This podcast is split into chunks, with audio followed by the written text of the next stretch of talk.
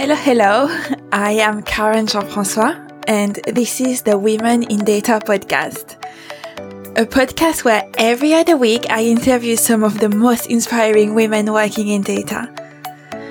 They discuss how data is used in various industries, share their knowledge and experience in the field, and equip you with tips to help you overcome challenges on your career and feel great.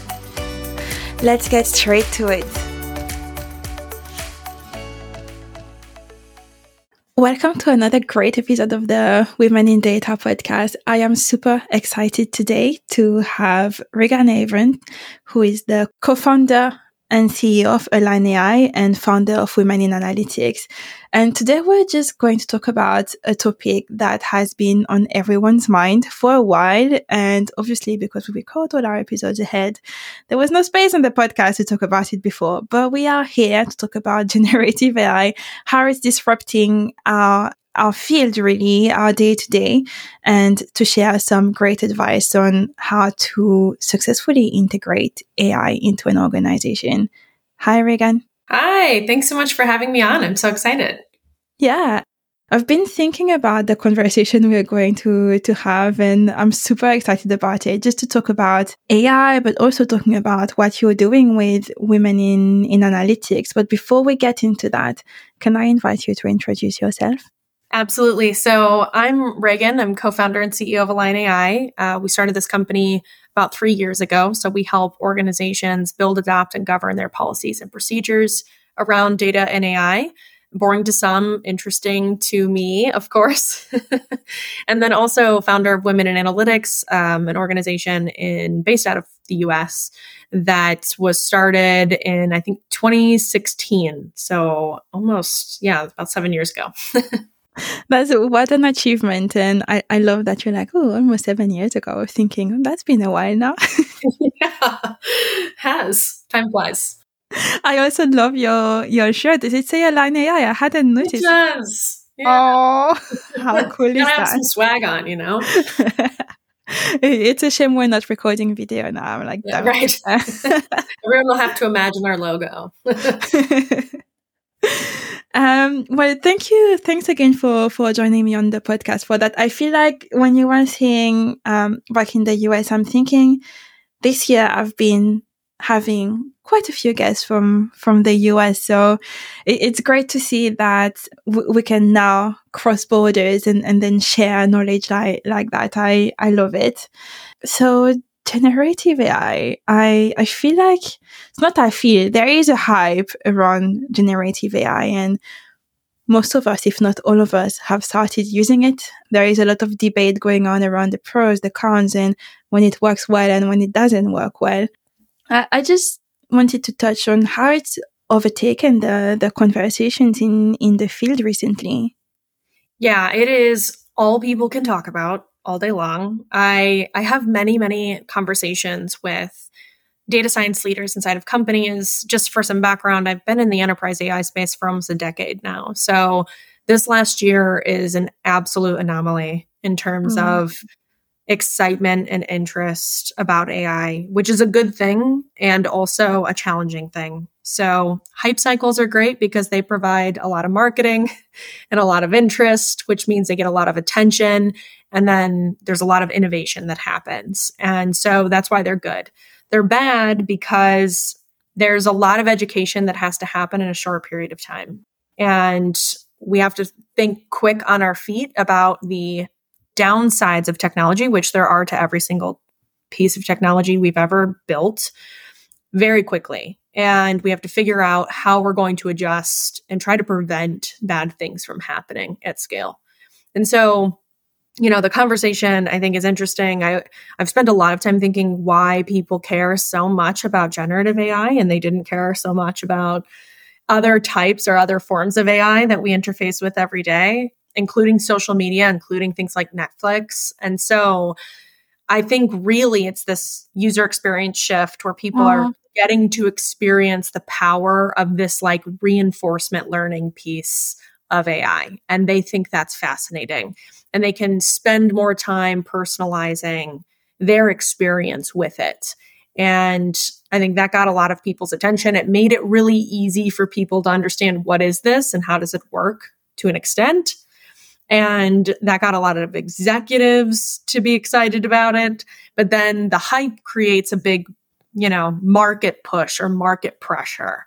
So then every company's like, what are we doing with this? How are yeah. we leveraging this? How are we going to be competitive with this? And you know then then comes the hard conversation around ai which is this is hard and we, we're going to have to figure out a bunch of different fundamentals as a company in order to leverage it so it's it's had its pros it's also had its cons and i think there's still a lot of interesting things to be figured out yeah, definitely. And something you you said, you know, you were talking about how much time you've been spending wondering how is that different than before? Because you said you've been in the space for 10 years. This year has been absolutely crazy. Why, why is that? And so this is not a question I've asked myself before. I was just thinking, oh, well, there is another wave, but this is definitely a bigger wave than, than what we've seen before. And you're, you're right. So now we can interact with it directly while what we were seeing before is so when you, you were talking about social media, what's on your phone, etc. So we were more kind of passive users of it, while now we are taking an active part in the AI and seeing how it responds straight away. I know I've been using it a lot for the podcast. Everyone will know that social media is not my strength. So it's been helping me writing better posts and making my life so much easier. So I feel like everyone is just thinking about how is this going to make my life easier? How is it going to impact my job? And then organizations, rightly as you said, how can we take advantage of it? So have you seen a lot of organizations changing their, their strategies when it comes to AI because of that? Yes. Uh, short answer. Um, the the biggest push is from usually boards or C level asking or begging the question. And then the next step from what I've seen is companies put these working groups or task groups together around AI. That's usually this like multifunctional type of group that includes folks like data science, security, like cybersecurity, legal, risk, uh, maybe procurement. And they're starting to run proof of concepts. They're starting to understand what are the areas or the levels, layers of abstraction that we need to comprehend about this thing? Can we do it once end to end to try to wrap our hands around it? And can we find a low risk use case to do that with? Uh, can we figure out who our partners are going to be in this? Because that, in and of itself, is a full time job. Yeah. Is sifting through who to trust, who's going to help you, it's new. And so for anyone to say that they've figured out something fundamental over anyone else is a hard thing to claim. So I think companies are overwhelmed, but they're putting these working groups together, which is a great first step. Get everybody to the table that needs to be at the table. Think about risk, think about usability, think about implications, start testing and learning. And that's what, exactly what they're doing. Usually I'm finding like internal workforce productivity use cases that are low risk yeah. that they can at least get started, start figuring out how complicated is this going to be? How bad is our data? You know, all of that fun stuff that that you really need to figure out before you start scaling out these different types of capabilities. So I've found that to be a really interesting starting point. The biggest problem I've noticed, or that at least has been communicated with me from a lot of these big companies, is education. So, education from your everyday individual, like please don't put sensitive information into ChatGPT, or be aware of deepfakes that are getting better and better around voice and video and text and images. So, you know, from anywhere from that perspective to, hey, our, our lines of business or our P&L owners need to understand how to identify use cases, how to think about risk and ROI uh, for these different use cases. And then, of course, even your technical folks like legal and procurement and risk, they need to understand how this works to an extent to be able to understand, like, what should we be thinking about in terms of policies? Yeah. Do we want you know, how strict do we want to put these guardrails in place without getting into too much trouble and and not halting our, you know, momentum on the business side. So these are a lot of the actual conversations that are happening at companies today and I personally have not run into a single company who has put one of these things in production yet. So yeah, um, I have myself experienced and heard of teams being redeployed to work on LLMs. And when you were talking about risk and legal coming into play, I was thinking, oh, the headache that must give the banks. Because they're like very highly regulated banks, insurances, all, all these things. 100%.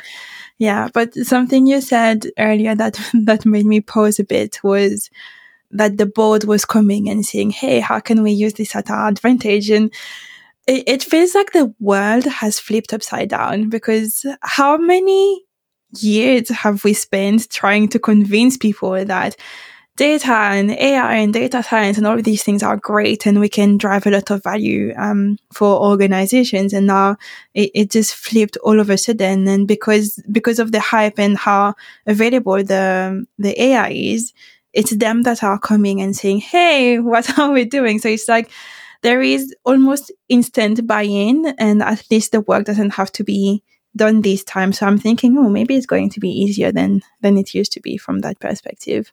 Yeah. For the longest time, I joke around that as data scientists, we've run around building things and going, look how cool this is. Hmm. Do you think hmm. this is interesting? Do you think this is cool? No? Okay. And then they go and they try to build something else and like, do you think this is cool? Like, no? Okay. And so I feel like we've been doing that for like 10 years. and the business is like, I don't get it. I don't care. That's neat. Thanks for explaining to me what, you know, some of these performance metrics are about the model. I don't really know what that means. You know, like they're just, it's been a lot of push and now it's being pull, which is great. So I talk about this like bottom up, top down approach to AI all the time. The bottom up is like, what can we do? And the top down is what do we want and need to do? So from the business, they're starting to think about what are some of the biggest problems we're experiencing as a company? What, what are some big existential threats? What are some areas of our company that are really inefficient or cost intensive? And how do we use AI for that?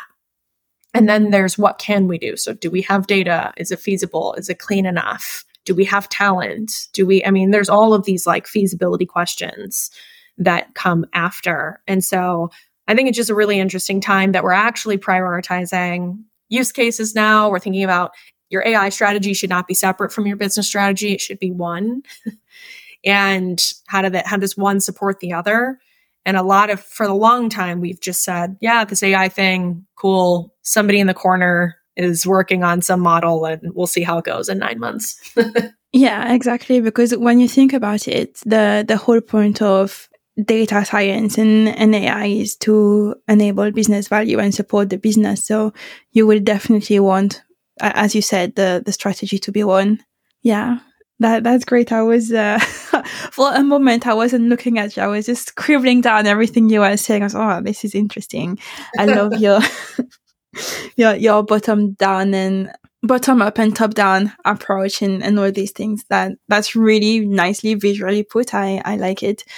Um, in terms of the strategies that we talked a lot about how the strategy you mentioned how the strategy should be one um, and we talked a lot about the different approaches. So when it comes to so the data scientists coming and saying oh look at this how cool it is but now we've kind of shifted a bit that situation.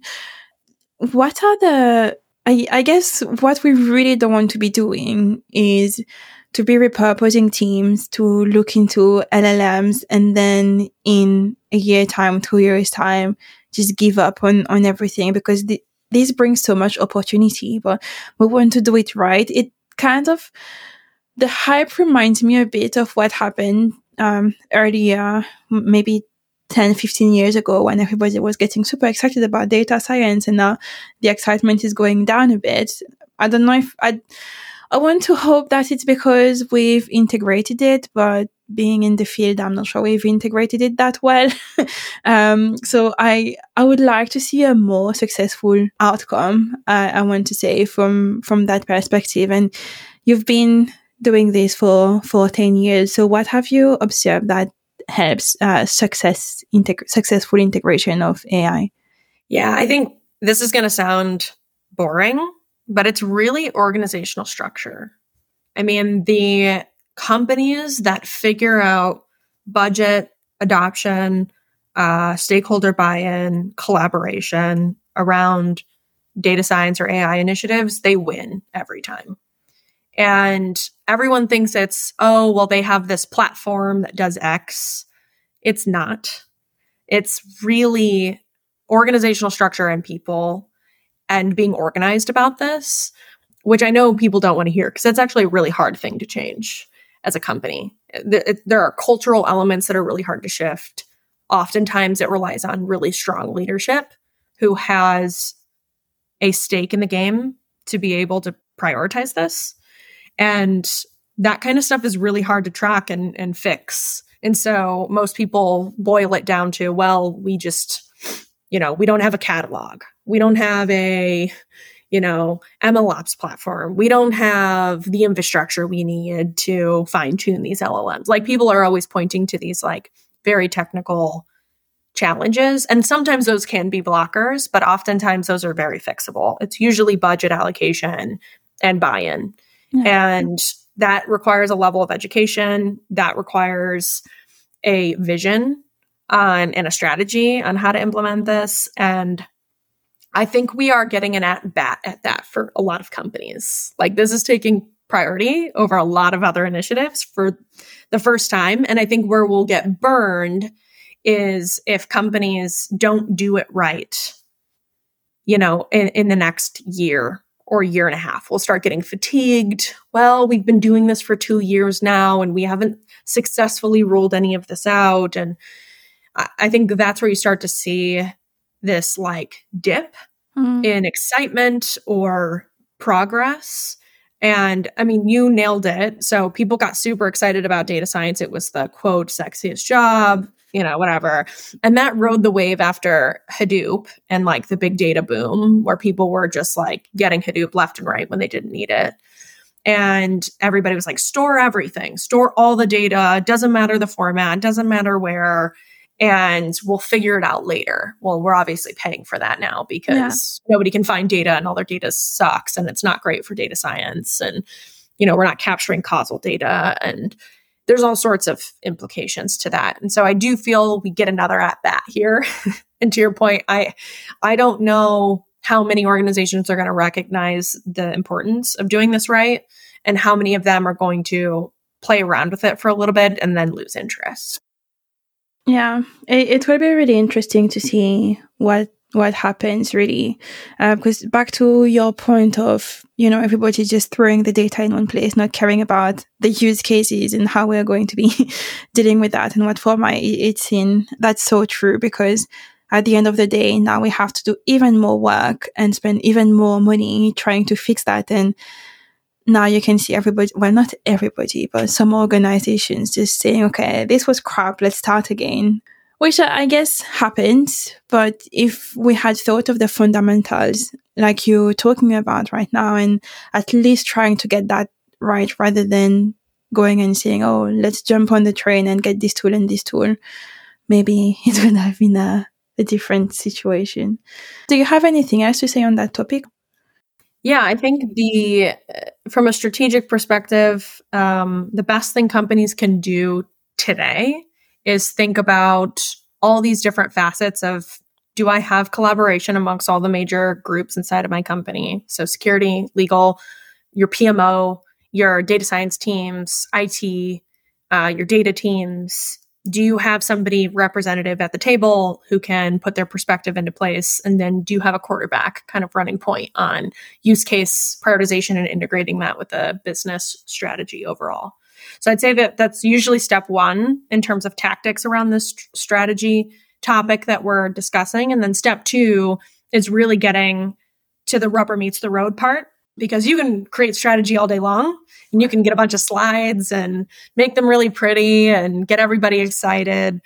But if you don't have anything to show for that, no one's going to care long term so get started. I think that's one of the major challenges that I'm seeing is everyone is spending time talking about these abstract concepts and what are we going to do?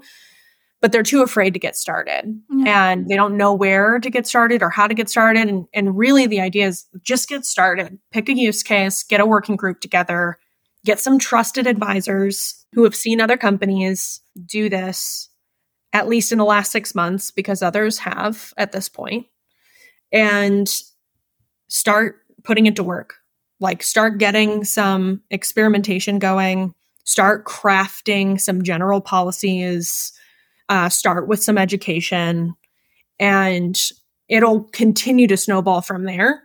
But I think those are the two biggest things. Get get all the people at the table and the right people at the table and then get started. I think that's usually where I see people falling down. Yeah, otherwise if you if you do step 1 and not step 2 then you just get stuck in the ideation and that that would be me planning forever and then not doing anything. Um i thanks for sharing that. I'm really curious. So we did mention a bit that uh, you're the founder of women in analytics and i would love to hear more about that. What is it? Um when was it born? Why was it born? And what what is it today?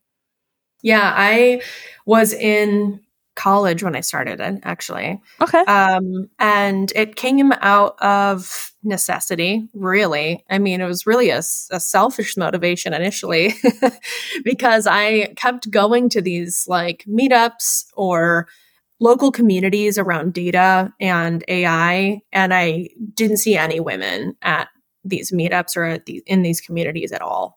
And I was so confused by that. I was like, okay, data science I know is is like challenging from a CS perspective. So if you look at the history of women in some of these fields stats, there's a huge number of women in mm-hmm. statistics. Mm-hmm. And and if you just look in academia, you'll see that as well. Um, same with math, actually, where there's a huge underrepresentation of women is in computer science. And that's actually getting worse if you look at the stats. And so I think what happened was data science was always stats heavy for a long time because it was research, right? You were usually doing it in the context of a specific field. We didn't generalize this idea of data science until like 10 to 12 years ago. And so what happened was as computer science was more involved in some of these applications, um, we saw less and less women in industry actually taking on because it was very CS heavy for a while mm-hmm. and still is. Um, there's there's a lot of nuance and complexity around uh, deploying these models and optimizing them and um, working with very large data sets and things like that. And so we just kind of saw a decline of women in the space. And so, you know, I got kind of confused because I was like, there's a lot of women in stats. I don't understand why I'm not seeing more women. And we I, I came up with this idea to come up with a like evening event. I was like, I'll just do one event and see who shows up. And we had like, I think 250 people show up at this little event that we did in Columbus, Ohio. And I was like, oh my gosh, there are women in this space. That's awesome. they just didn't call themselves data scientists. And so I, you know, I, I saw a need for it and decided to do a bigger event. I'm like, well, if it's a problem in Ohio, it's probably a problem other places as well. Maybe we can, you know, launch a conference and invite people to mm. come. And so uh, we did conferences for, I think that we did three before the pandemic hit. And then, uh, and that grew, it doubled almost every year, which was wow. crazy. And then during the pandemic, we were like, okay, we're usually a live events organization and we meet in person. And how do we continue to foster this community online? So we launched some like virtual membership type of activities to get people together online. And that went really well. And then we came back in person with our conference um, in 2021. And so um, it just keeps going from there, which is great. And, you know, I love collaboration and seeing all of these other groups as well because we're all kind of unified under this one mission and getting more visibility to some of the women doing incredible work mm-hmm. in this space is super important. And so i you know big fan of women in data of course and all the work that women in data has done to this day. Yeah and i think it's it's starting to get better. Like we're seeing more and more women at the table. We're seeing more and more women cdos we're seeing more and more women of influence in this space, which is such a great thing, especially in a day like today where AI is very, it's going through its tech bro moment. That's what I've been saying. Definitely. Do you mentioned that during the pandemic you were running some virtual membership events? Do you still do the virtual ones, or is everything in person now? Yeah, we have some. We have a virtual community that we keep kind of humming along. We have a little um, kind of mentorship program that we piloted this past year, which went well. And so, yeah, we're just looking at ways we can provide more educational resources to uh, women looking to get in this space and continue launching their career in specific directions. All right, brilliant. I will uh, definitely link the well share the link uh, in the show notes and uh, something you said so you remember when you said earlier when you started working and you were going to well not working but you were in college and you were going to events and you were thinking where are the women? Um, it's funny because my experience was a bit different. So i studied math and statistics so loads of women there. But then when i started working the first event I went to, that was a, a, few years after I had started working with women in data. Uh, so I never, I've never actually been at a conference where, well, now I've been a bit, but I, I, feel like I've always been surrounded outside of work with loads of women from that perspective. But at work was painting a completely different picture, which is quite, quite fun to see the difference when you go to a women conference and when you go to a, a normal conference. Now I'm starting to go more to non-women specific conferences and I can see, yes, there is quite a different crowd here. Well, thanks for joining me on the podcast. Before we close the episode, I just wanted to know if you could share any resources that you use that help you in your career or personal development. Yeah, I'd say uh, the, the most effective resources that I've leveraged are mentors and individuals who I have an immense amount of respect for in specific areas. So, for example, you know, uh, I've got a couple of mentors who are helping me from a leadership perspective, immensely helpful. It's hard sometimes to understand the amount of value that can bring, mm-hmm. but it, I've found it to be incredible. I've had a couple of mentors on the technical side. I've had some mentors to help me in my sales leadership and presence. And so I think finding those individuals is so, so important and creating great relationships and symbiotic relationships with with those individuals. In terms of other resources, I there's not a consistent one I go to in terms of like reading, but I will say that a lot of the resources that some of these women's women groups put out there are incredible. Um, and just being able to meet new people in the space, I think they provide lots of great opportunities for that. And so I do like to participate in a lot of those groups just because they can create some incredible connections. And then technically, I like to do a lot of tutorials just to keep myself sharp. It's hard when you move into a CEO role at a company because you have to remove yourself from a lot of the technical nuance that you might have found super fun and interesting for a long time. So I, I like to read from a couple of different people. So um, Chip Huyen is like an incredible blogger, technologist, teacher, professor, and she uh, focuses in the MLOps space and then has a lot of really great uh, content on the large language model kind of operations side of things too. So she's great. And then Jon Krohn has the Super Data Science podcast. That's always a good one. He has yeah. incredible guests on that. He also puts out a lot of really good educational resources, including tutorials on YouTube. And so I really like I like his materials as well. Yeah, those are some those are a couple of ones that I like to point to in terms of the technical resources. That's very rich. Thank you. And I love that mentors came came first because I think it's very undervalued. So people are, are talking about mentors, but it feels like everybody is expecting one person to solve all their problems at, at once.